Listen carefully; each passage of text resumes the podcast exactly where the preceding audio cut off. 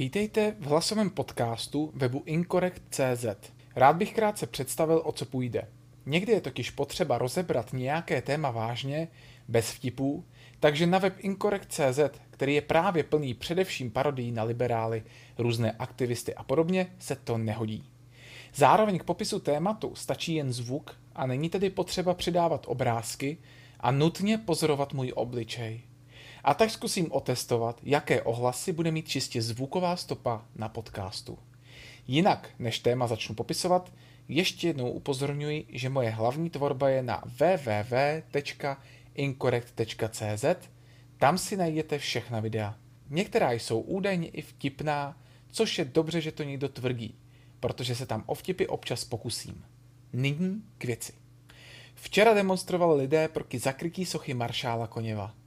Bylo by fajn, aby každý, kdo mě sleduje, věděl, jaké je moje osobní stanovisko k té soše jako takové a jaký mám názor na celé to téma, které na konci takzvané okurkové sezóny vyvolalo výročí počátku okupace sovětskými, polskými, bulharskými, německými a maďarskými vojsky.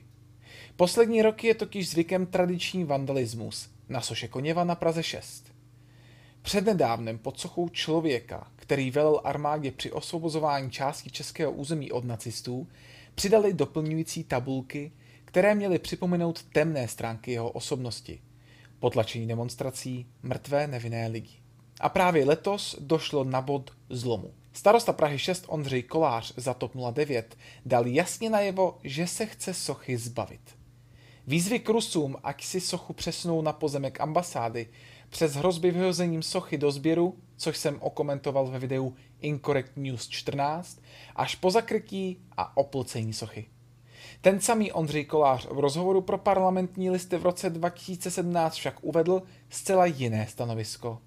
Tam řekl následující. Jestli se Koněvova socha odstraňovat měla, tak se to mělo stát v 90. letech, kdy nálada na to byla – dnes by to ale jen zbytečně vyvolávalo vážně a polarizovalo společnost. Praha 6 má hodně důležitějších problémů než řešení jedné sochy jednoho maršála. Konec citace. Můj názor na věc je následující. Pan Kolář se chytl šance. Má tendenci se zviditelnit a zřejmě se například bál různých jiných problémů ve své městské části, které by jinak média zajímaly. Například předražení kus trávníku, údajně památka Františku Fajtlovi, nebo lavička Ferdinanda Vaňka za skoro milion korun.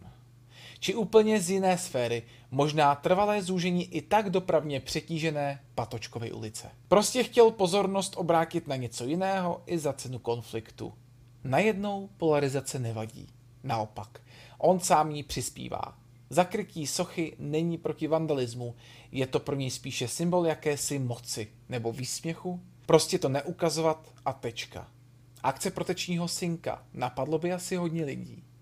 No a jeho odpůrci naopak vysvětlují, že Koněvovi patří velká zásluha, že si sochu zcela zaslouží, že osvobodil Prahu. Zakrtí a pokusy o její odstranění berou jako pokus o přepisování dějin a nenávistný akt vůči Rusku. A můj názor? Nestojím ani na jedné straně.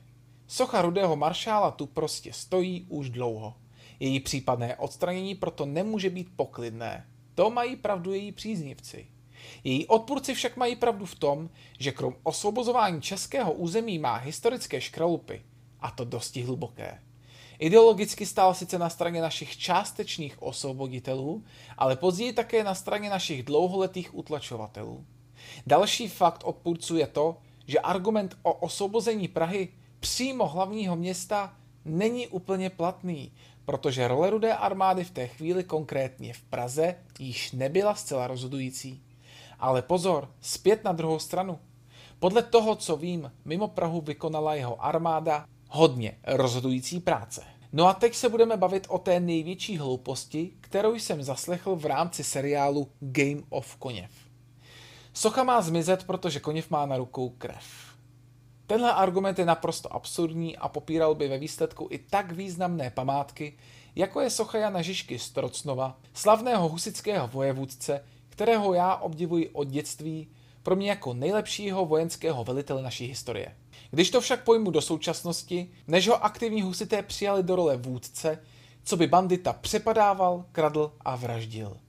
Máme se na základě tohoto argumentu bát i o jeho sochu? Samozřejmě, že ne. Takže to schrneme. Socha Koněva by měla stát tam, kde je.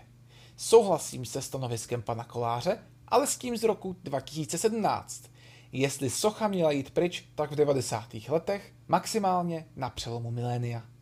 Nyní jde pouze o pokus o polarizaci společnosti a o politické gesto, kterým se chce někomu zavděčit, protože je to samozřejmě gesto nevlídné vůči Rusku a jakkoliv Rusko nemusím a jsem k němu kritický, nevlídná gesta proti němu jen proto, že je to prostě v kurzu, neschvaluji. Po letošní mediální, dá se říci masáži, si každý, kdo se o její pozadí zajímá, vyhledal fakta o tomto vojákovi. A ti ostatní mají doplňující tabulky. I ty temné stránky Koněva jsou tedy řádně zdůrazněny. Závěrem snad přihodím domněnku, komu že se to chce pan Kolár zavděčit. Nebudu uvažovat nad tím, komu ano, ale řeknu rovnou, komu se nezavděčí. Podle mě je to Evropská unie, které se nezavděčí. Jeden z jejich hlavních představitelů, Juncker, odhaloval sochu Marxe, toho, který položil ideologický základ lidem, jako byl právě Koněv. A také myšlenka, co tím pan Kolář sleduje, pro mě pořád otevřená. Ale jeho gesta jsou dětinská, popírají jeho sotva dva roky stará tvrzení a tak smrdí i pokrytectvím. Děkuji za pozornost a doufám, že si poslechnete i případný další podobný záznam. František Kubásek, Incorrect CZ